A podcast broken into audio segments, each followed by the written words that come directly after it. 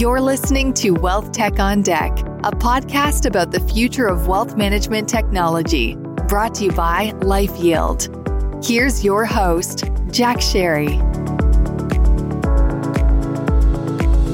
Welcome, all. Thanks for joining us for this week's edition of Wealth Tech on Deck. As our listeners know, I'm a big fan of smart disruption. Whether it's product or technology or how products and technologies are distributed, I love a good story of taking an age old way of doing things and turning it on its ear. Today, we're going to have a conversation with someone who has created a very smart distribution approach and system that is really catching on. It's Brian Moran, who is the founder and CEO of FLX Networks. It's a unique distribution approach that we're going to dive into today and examine. So, Brian, welcome to Wealth Tech on Deck.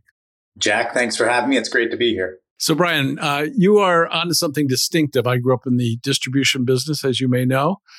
It's not only distinctive, it's effective, and in my opinion, pretty cool. So, why don't you provide some background on your career and the steps you've taken over the time to create FLX Networks, and then we'll get into the story of the business as it stands today. Uh, after you kind of at least give the backstory, I think that contributed to where you are today. So, please tell us.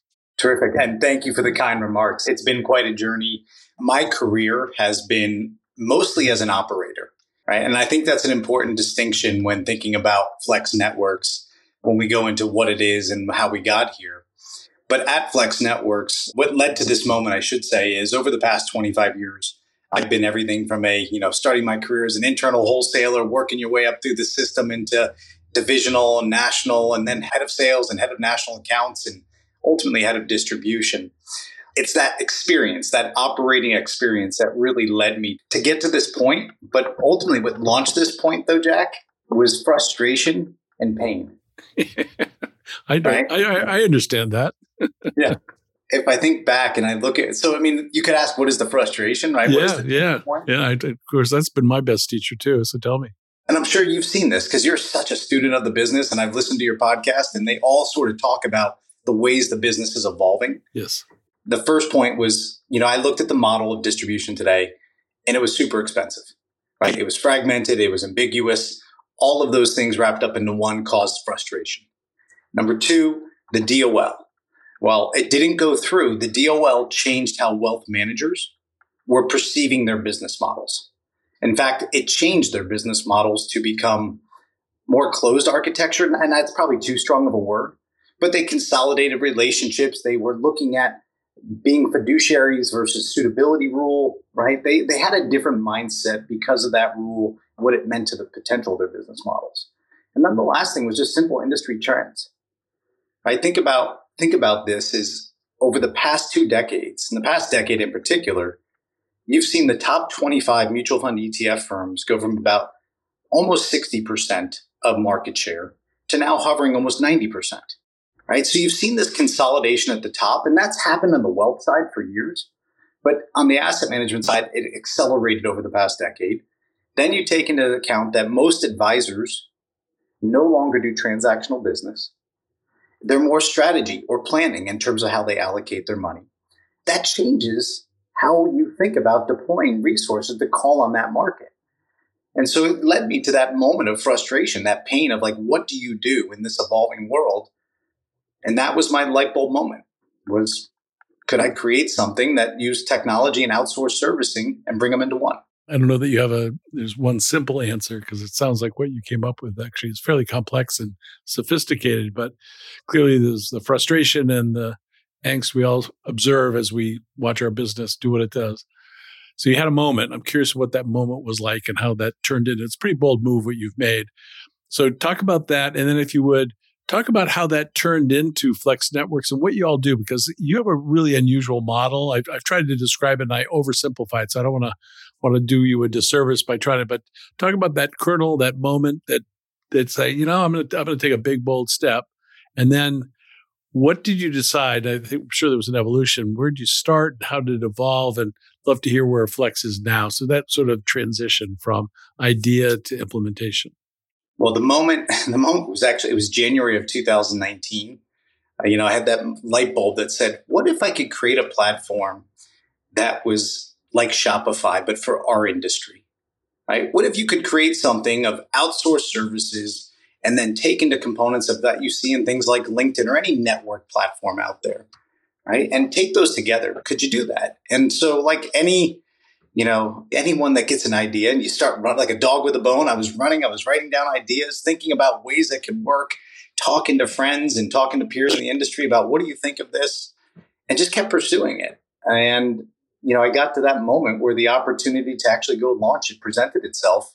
And in December of 2019, launched it.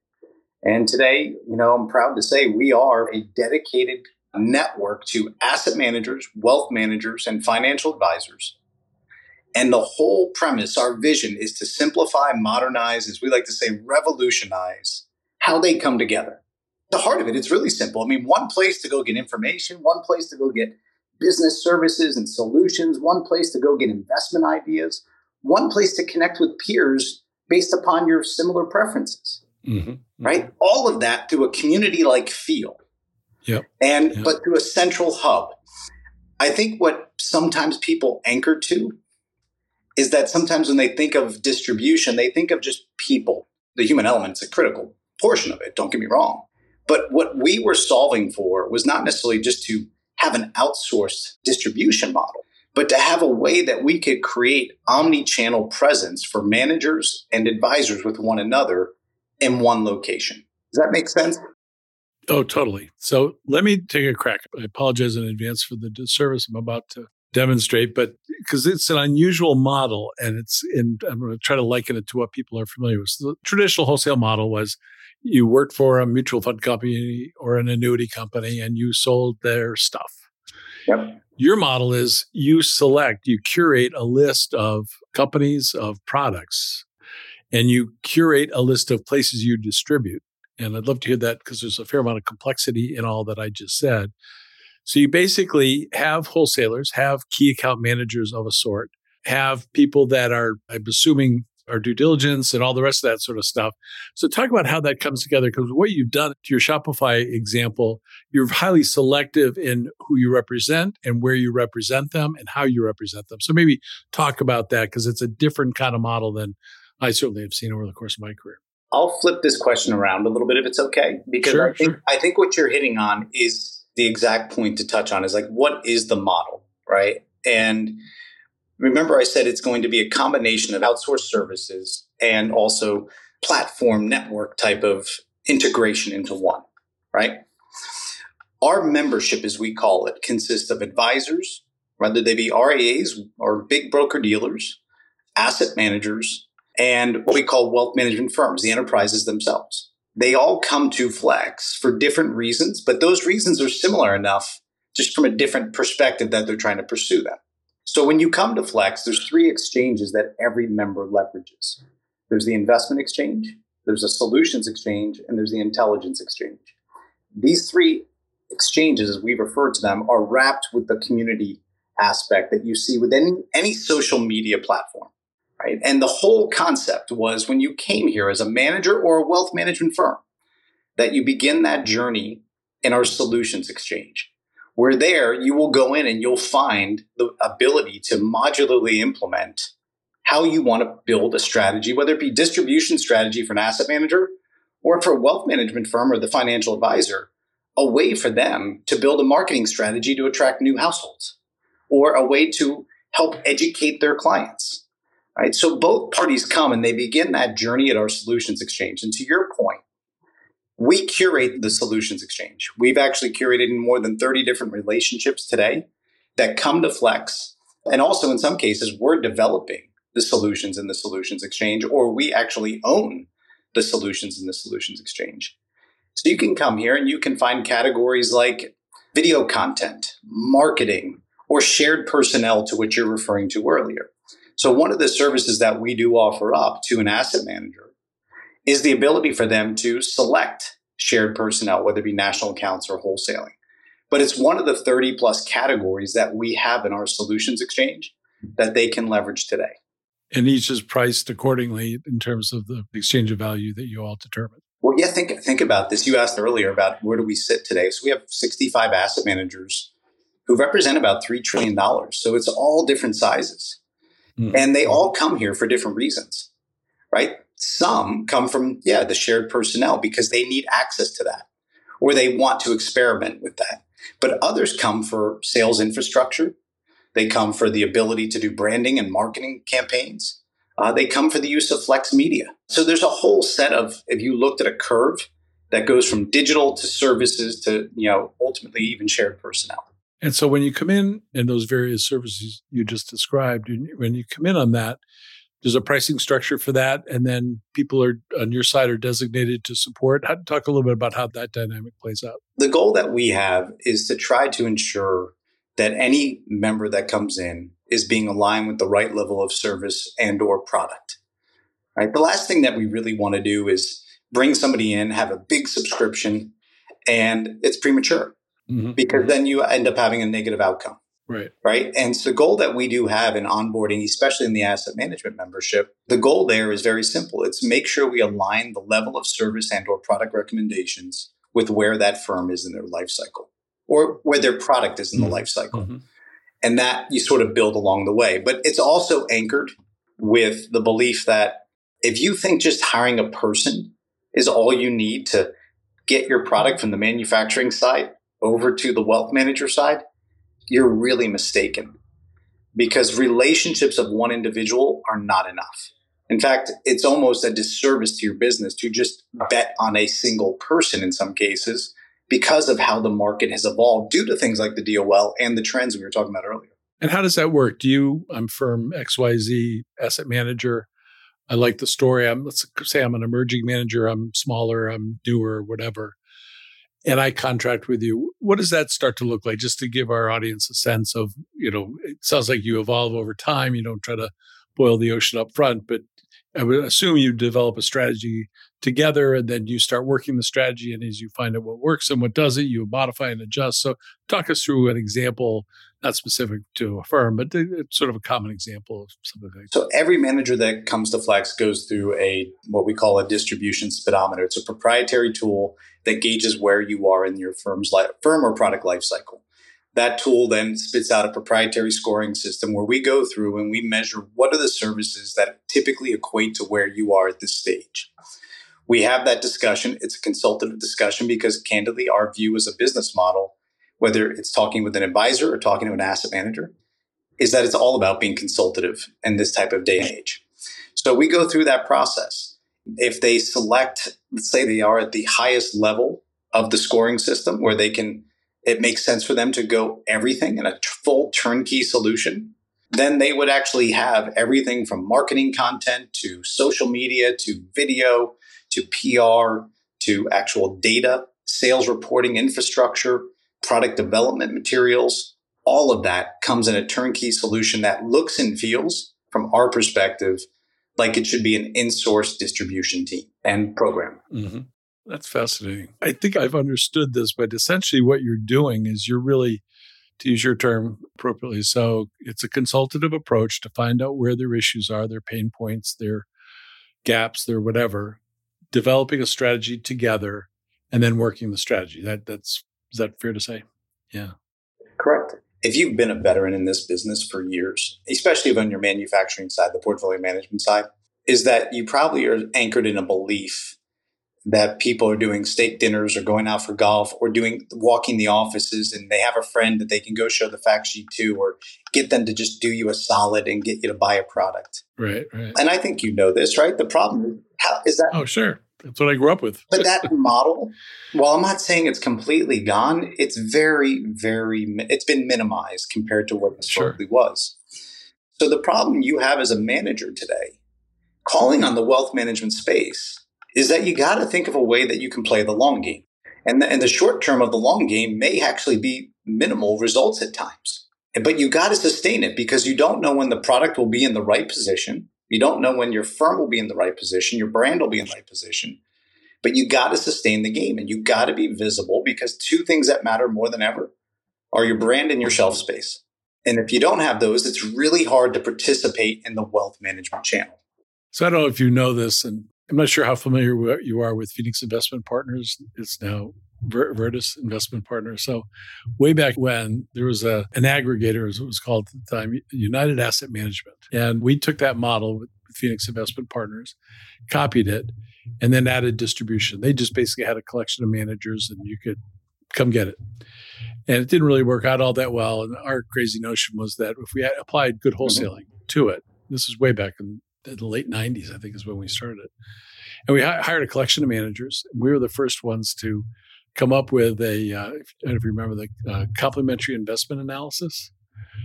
And actually, Mark Spina, way back when, was at Region, I think. He actually came to our offices and trained our sales desk. That's where all of those proposals were done. It was off our sales desk. We had seven different national sales managers come to our office to train our internal wholesalers on how to incorporate their managers. But it's a precursor. You're far down the road from whatever we were. But I'm quite familiar with what you're doing because we went in with the idea we'd have multiple managers, multiple products, and then we would just basically say, "What's your gap? What's your what are you missing?" And we frankly enjoyed enormous success. We were a tiny little firm to start because we weren't trying to just tell them how great our you know latest greatest product was or or SMA or what have you. What I find fascinating about what you've done is you've taken it far further, where you're doing a lot of this up front, where you're deci- determining with the whoever it is, asset manager, wealth manager, what have you, where you're sorting out where's the best path forward for everyone to win. Am I getting that right? It should be a win-win proposition, but I think it's a different perspective because I do think for years the industry has been an own versus lease mentality. And I do think what you see now is that it's not always a bad financial outcome to lease, right? In fact, I think many cases can be made from our perspective, which is obviously slightly biased, but I do believe the access to a solutions exchange like we built does deliver that that ability for managers to as we like to talk about get synthetic scale right you don't need scale all the time you just need it you need it when it's most appropriate for you to drive the power of your brand, your intellectual capital, and your products. Fascinating. So you started three and a half years ago, was it? That- yeah, just, yeah, almost. And I have a hunch, having started a few businesses in my day, you've probably learned a few things. Tell me a little bit about what you learned over the past three and a half years as you kicked this wonderful idea off. And I'm sure it evolved and changed, but what are some of the things you learned along the way? you know, if you uh, you hitting on the head, I now know why there's everyone that says they're an entrepreneur is 22 or just really really wealthy because in between and, in, in between it's really tough. All joking aside, I think the the thing I've learned is that you've got to just be so tenacious and persistent and passionate and confident in what you're building is going to help others and relieve pain points or help people capitalize on opportunities. You can't ever let that down because our model, if you think about it, Jack, which is maybe one of the most proudest moments of my career, uh, is we launched December of 19, right? I was myself. And then shortly after that, I bamboozled Mark Spina to join our advisory board. I got Eric Nastri to join as our first uh, team member and began to build a team. But that happened in April of 2020, which at that time was when COVID was happening. So we've had to build this company, uh, this entire network through the entire COVID and workforce experiment that occurred as a result of it. I think it's been extremely rewarding because you got to see that your value prop did resonate. And there's lots of things that we can continue to improve on. But I think what really does make us different and what has made us successful is we're operators. We're not academics, we're not technologists at first, which I think we need to have all of those. But we're operators which understand this space. Curious, do you think, notwithstanding the the pandemic was tough on all of us for all the reasons we know. Do you think it helped or hurt that you started in a in a pandemic? It's I know it's a sort of a cop out answer, but it's both, yeah, right? Yeah. It helped because it leveled the playing field and made people think outside the box. However, from a brand building and an engagement model for firms that didn't have brand or traditional engagement access, that was much harder. So you had both ends of the spectrum play out. I know recently you got some investments from some name brand firms, some some which we know. Talk a little bit about that and what you're going to do with all that money you got to uh, deploy. And, and uh, I assume it's all about growth from here. So tell me. We were very fortunate in November of last year to execute our first institutional investment round ever, which was anchored by Barings. And then co invested alongside Barings was Broadridge and Allianz Global Life Ventures, a firm that I know you know very well as well. Yes. yes the three of them have been incredible partners, both strategically and financially. They have been unbelievably supportive in what we're trying to accomplish.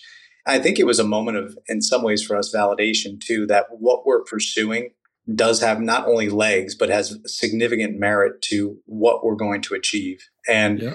so to your point, that, that investment round was to help us propel key hires, uh, invest in the brand of the business, but also begin to pursue the wealth management experience even more. And that's one of the things I'm really excited about as an outcome of this investment round is in the coming months you will hear of a few different wealth firms that are going to suggest that firms asset management firms become members of FLX Networks and leverage our community to better access their advisors and their home office team members. And I'm assuming that has a lot to do with your ability to pinpoint and be less show up and throw up and more accurate in terms of how you target, how you go to market, how you inspire or encourage people to join what you're doing. Well, I don't use this term often. I, I think you're you're right. I think it's more about concierge selling. Yeah, yeah. Right is the way I would look at it. Is and sense. right in our model, the ultimate goal is that you're not forcing a product, you're not forcing a conversation, you're actually helping position the end result, though, in a way that's much more effective because the buyer no longer needs you to source the idea. They actually need you to help position why the idea makes sense. Yep. Yep. And I would imagine if I'm a wealth manager, frankly, a lot of wholesalers running around my offices not being all that targeted is probably something I would like less of as opposed to someone who's more pinpointed, has a strategy and executes on the strategy it's interesting. I, I, don't, I agree, right? running around just dropping fact sheets off, knocking on windows, that's purely disruptive and interruptive, and it's not truly value add. But I don't think we want to remove people from the engagement model only because I do think in our business, you can probably get 90% of the way through your transaction. But if your option at the end is to talk to a bot or talk to a person, and have the positioning provided to you in a way that relates to your experiences and your background and what they know about you. I think people want to have those wholesalers there. It's just going to be a different look and feel. Yeah, and more efficient on all sides, right? Totally. Yeah, totally. Yeah, that's great. Well, this has been wonderful. I really, uh, I've been a fan of what you and Mark and the team have been doing. Mark's a longtime friend, and uh, we've had him on our our show, and uh, uh, actually, we should have both of you back as your story continues to emerge. It's always fun to watch uh, people with smart ideas doing smart things in smart ways. So, thank you for the conversation. It's really been wonderful. As we look to wrap up, one of the things that we like to do at this point is uh, what are three key takeaways you want to share with our audience that they can uh, maybe apply in their lives? I think number one, similar to health, don't let pain points linger. Look for solutions, collaborate, and try to find partners that you can do them with. Two, leverage innovation right? Don't run from it. Leverage it so that similar to uh, how the calculator replaced long division on paper, leverage innovation so that you can become more productive with your time. And three, don't let legacy models be the reason for not adopting new approaches. If you can do those three things in today's environment, regardless of what age you are and demographic you may be, you have a really good chance of having and seeing the fruits of your labor pay off. I'm curious, have you started to see people copy you? Has that started to happen yet? Absolutely. And I think it's the greatest form of flattery. Sure. sure. Right. It's it, the industry needs innovation and we're happy to sort of set the table.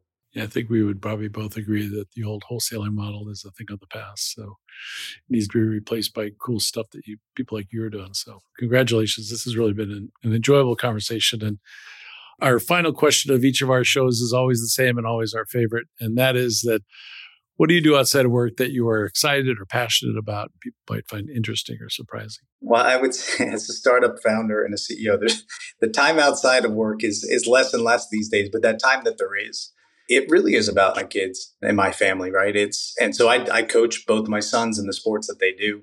And that's probably candidly, it's the most rewarding experience I've had maybe in my life, just to watch the impact on the kids, to watch the impact on their development, watch the impact on progress it's worth its weight in gold. And I feel really fortunate to be able to do it. So that's probably the most passionate thing I have in my life outside of FLX. That's terrific. Brian, thanks. This has really been wonderful.